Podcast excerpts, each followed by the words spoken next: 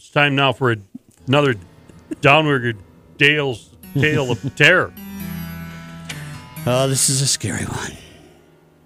This came from Craig in Seattle. The title is This Is Not What We Were Fishing For. Two buddies of mine and I were on a night dive in Puget Sound hunting for prawns. It was about 1 a.m., and we were about 100 feet deep in pitch black water. We like to do this thing on night dives where we get in a circle, turn off our lights, then stir up the water and watch the bioluminescence float around like floating stars in the black watery space.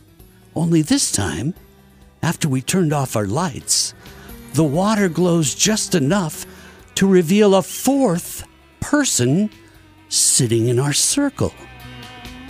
We were at a dive resort, so we weren't at a dive resort rather, so it was it was odd that there would be another diver, especially at 1 a.m. and we'd seen no other dock or anyone around. He was alone, which was odd considering the dangerous conditions of a night dive. Plus, he had no fins or gloves. We wore dry suits because it was so cold, but this guy was in a wetsuit with exposed skin. And we thought we saw a giant gash on one of his legs. The three of us all noticed him and were too scared to move. The guy just simply smiled at us, waved, and swam away. And Can did, you- And did what?